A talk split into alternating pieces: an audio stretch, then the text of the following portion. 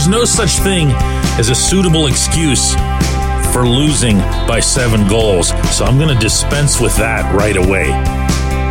But there are excuses and legitimate ones for how this team's performed over the past month and change. Good morning to you. Good Monday morning. I'm Dejan Kovacevic of DK Pittsburgh Sports, and this is Daily Shot of Penguins. It comes your way bright and early every weekday if you're into football and or baseball. I also offer daily shots of Steelers and Pirates in the same place that you found this. It'll be Penguins versus Wild tonight at PPG Paints Arena.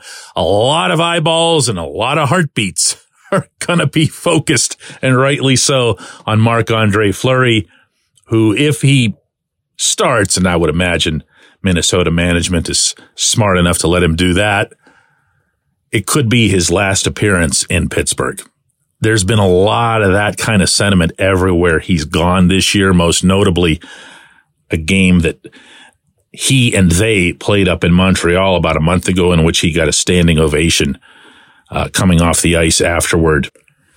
And he never played for the Canadiens. He just happens to be from that particular province. Of greater concern, by far, to everyone associated with the home team tonight – I can promise you, will be that they're coming off losing to the Maple Leafs seven to nothing Saturday night in Toronto. And that they achieved that dubious distinction by giving up 13, 13 odd man rushes. And they did that, of course, coming off of two fairly decent overall showings one at home against the Coyotes, another on the road against the Canadiens. And what you're always looking for as a head coach when something like that occurs is a big old reset button. And if that reset button comes with some tangible elements, so much the better. Rickard Rakell is back to being a full participant in practice. Same with Noel Acciari. Raquel yesterday was placed on the first line in practice in Cranberry next to Sidney Crosby and Jake Guentzel. This is a good thing. This is a welcome thing.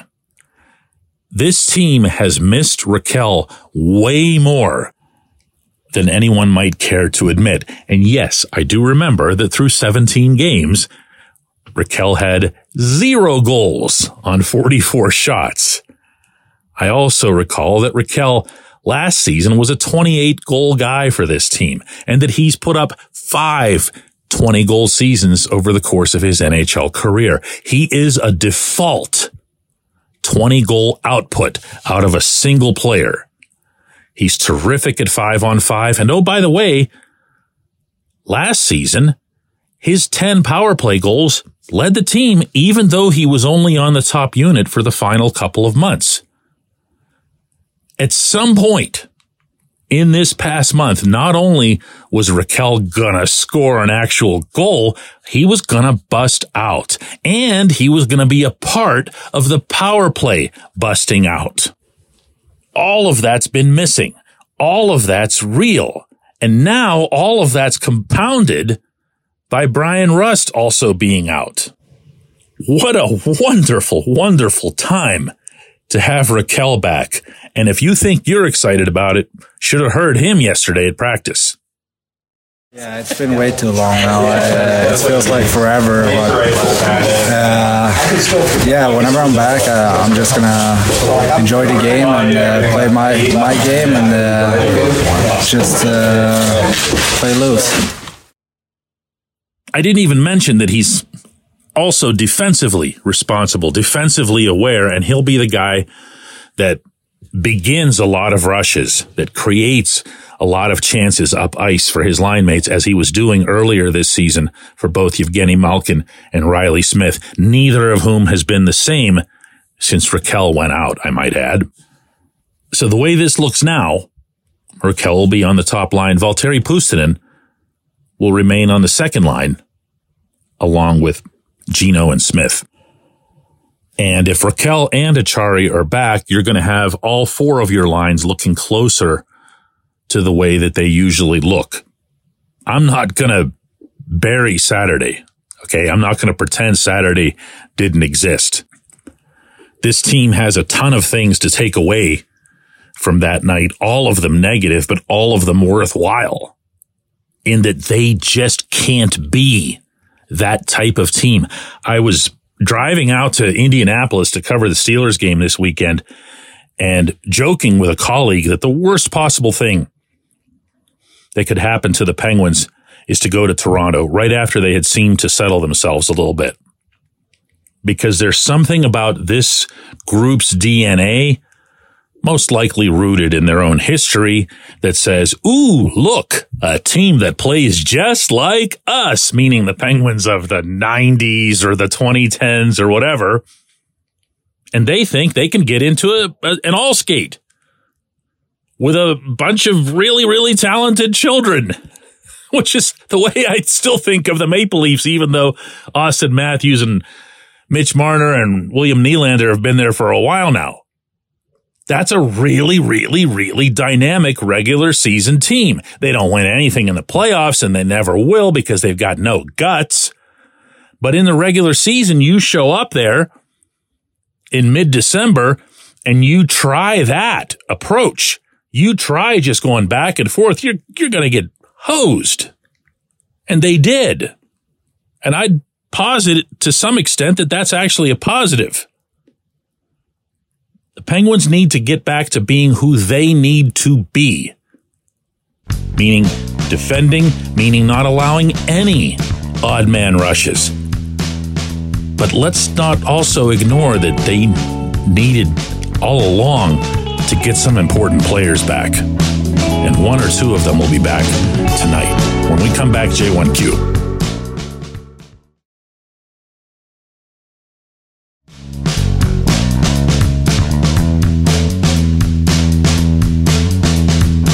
Today's J1Q comes from Ron, who says, DK, if performance and accountability meant anything, then Ryan Graves should be a healthy scratch but neither of those does mean anything for this coaching staff. I'm not in a great position to debate that, Ron. I think you're completely right. And I think you're even in the general context completely right. Graves was signed to a big contract. Graves arrived from the Devils with the expectation that he could be, if not necessarily a, a top pairing defenseman, at least a nice complement within a top pairing. There's a difference there. I go back to when Brian Dumoulin was at his peak working alongside Chris Letang. You wouldn't think of Dumo ever at any point in his career as a top two defenseman on any team in the league. However, when he's out there with Letang and Letang's doing his thing and he's allowing Letang to do his thing, it's kind of a different scenario. Graves has been a disappointment. I don't think anybody would dispute that, including Graves himself. He tends to focus on the positives, and that's okay. That's a, a healthy thing, I think, for an athlete to do. But he's got flaws that are very real to his game, to his approach to his game. And we saw a lot of that play out Saturday night in Toronto. And no one, no one individual can be held responsible for a seven to nothing loss.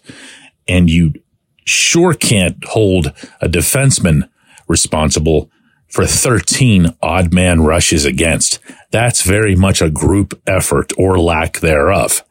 However, when I look at the advanced metrics, the underlying numbers, for Graves, he's been the Penguins' worst defenseman. That's not a shot. That's just a fact.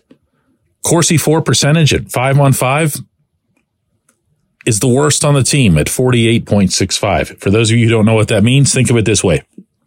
Shots attempted at either end of the rink get tabulated and they tell you to an extent where the puck was and how much action favored one team versus the other. Graves' numbers in that regard, when he's on the rink, the Penguins only generate 48.65% of all five on five shot attempts. It means there's a lot of action happening in the Pittsburgh zone when he's going over the boards. That's not great. Now, yesterday, it should be noted, at practice, Graves was moved alongside Erik Karlsson.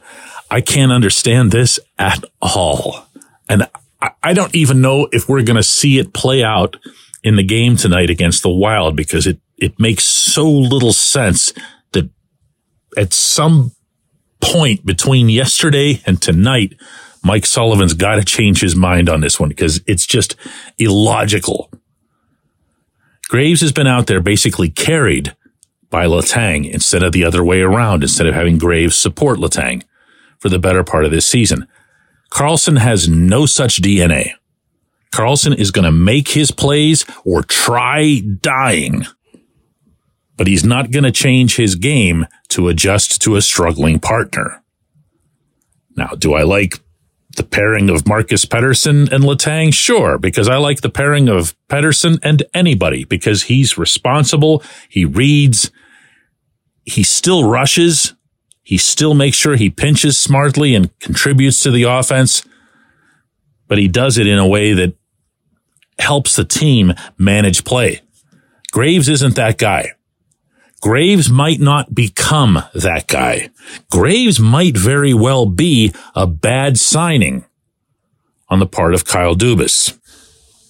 I really, really, really hate to write anybody off after one third of a season. I've been doing this long enough to remember when a lot of people around here wanted to write Sergei Gonchar off after even less than that. Gonchar ended up becoming a major, major contributor in Pittsburgh. And no, I'm not comparing Graves to Gonchar. Just saying. It's worth giving him a chance. Bright kid. There's a lot of tools there. He's got size.